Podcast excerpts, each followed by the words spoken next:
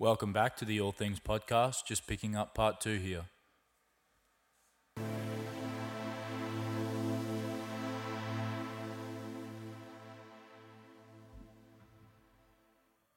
So, leading into our next podcast, we will be discussing things that hold you back and also the reasons why you should travel.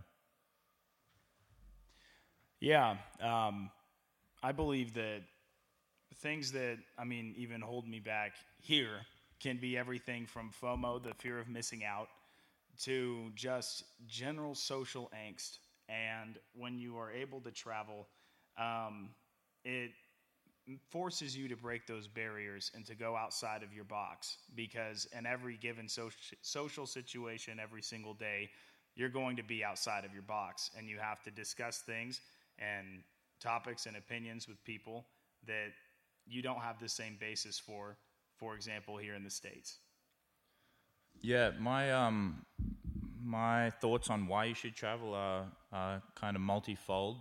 I think definitely what I've seen in myself coming to the USA is it's made me a more rounded person. You know, like you're it's there's such an independence and such a freedom from all the constraints that you grew up with. You know, when you when you go somewhere new, you don't you don't have any of the stigmas that were attached with your, your old identity. You can really free yourself and be yourself, and and it's a t- it's a time of learning, you know. And I I think today as well, what we see is a lot of a lot of ignorance of history. We are we're quick to to say how hard things have been for us, or not to not to appreciate how difficult things were. It's not to say people don't suffer now because they, they certainly do. There's there's injustices, but I think perhaps a, a, greater appreciation of history and to go and see the sites where these atrocities happened and see the the places where men and women stood and fought against incredible odds and, and against great pain to bear up the reasonably functioning society we have today is is something that will will break you down and build you back up into something that you're far stronger than you were before. Um, I think as well that we we let slip by the the outstanding odds of an existence on Earth, as the most optimistic calculations put it at less than a one less than one in a million that that our existence is as such. So I think with with an odds like that, it's it's due process to go out and and to to see all that there is, you know. So so that's that's kind of my take on on why. Yeah, guys, Stefan here. Um, when you discuss why you travel and why you do the things that you do, these are uh, Socratic questions, to put it in a uh, philosophy major's words, like Thomas here.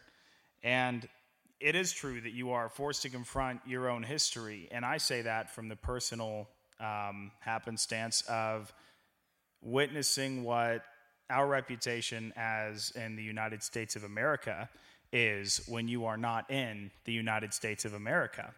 It's not necessarily negative or positive, but to say that it's mind opening, to say the least, is completely true. Um, I would agree that it helps an individual understand just what you have. Um, we are a first world country. There are people that are in other countries that, for no fault of their own, are in a position where they dig through the trash to be able to get their food every day. When I was in Brussels, Belgium, I saw a four-year-old boy at about 1:30 in the morning when I was leaving the bars and the pubs with some of my friends, and he was getting a wash in a iron cast pot by his mother in a gateway, and I'll never forget that. These are things that you witness and that you can potentially see here in uh, the states, but it happens a lot more abroad. Definitely, and and following on from from the from seeing suffering like that as as first world dwellers, a third world experience will really shift your entire perspective. Mm. It'll it'll encourage you to be more resourceful. I think I haven't myself been to a third world country yet, but again, the the path maker, my older brother, went on a like a working holiday to uh, I believe it was Vietnam or Thailand to um to assist build like a house for a, a family that had lost it in the hurricane and something he offered that was particularly captivating to me was this this observation of just how resourceful people can be when when their back is against the wall, and just how happy they can be as well. Like in our in our society, if your plumbing breaks, you call the plumber and they come and fix it. But in their societies, they learn to do everything for themselves. They learn to they're an electrician, a mechanic, a plumber, a chef. It's it's really incredible. And despite all this this hardship that they're faced with, you you observe this happiness, which maybe it provokes a bit of thought for for what's important in your life and and how people in situations like this can can be so joyful and so upbeat and and uh, it it'll really it'll provide perspective to what's important in your life and and to not stress the small things when our eyes are open for but a fleeting moment. So yeah. But uh, Mother Teresa said it the best. She saw the most lonely people in the United States' most populated city, New York City.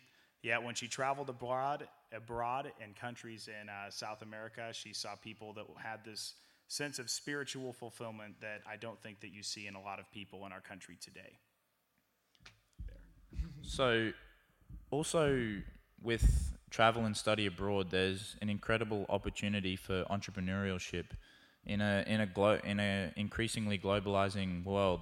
Um, you'll observe when you when you travel to different places that they have things that perhaps your country doesn't, and vice versa. And there's really you see it in some of our international students here. They really take advantage of these gaps in the market, and they become they become a middleman, and, and it's a it's it's a you know it's a vi- it's a viable business strategy, and they really are. You can take advantage of that from an entrepreneurial standpoint. What, whatever your taste is, it, it travel and travel and study abroad can really offer something for sure. Now we'll be breaking off this episode here, and we'll be picking up with this notion of travel being a way to truly discover yourself. So stick around, and we look forward to having you on the next podcast.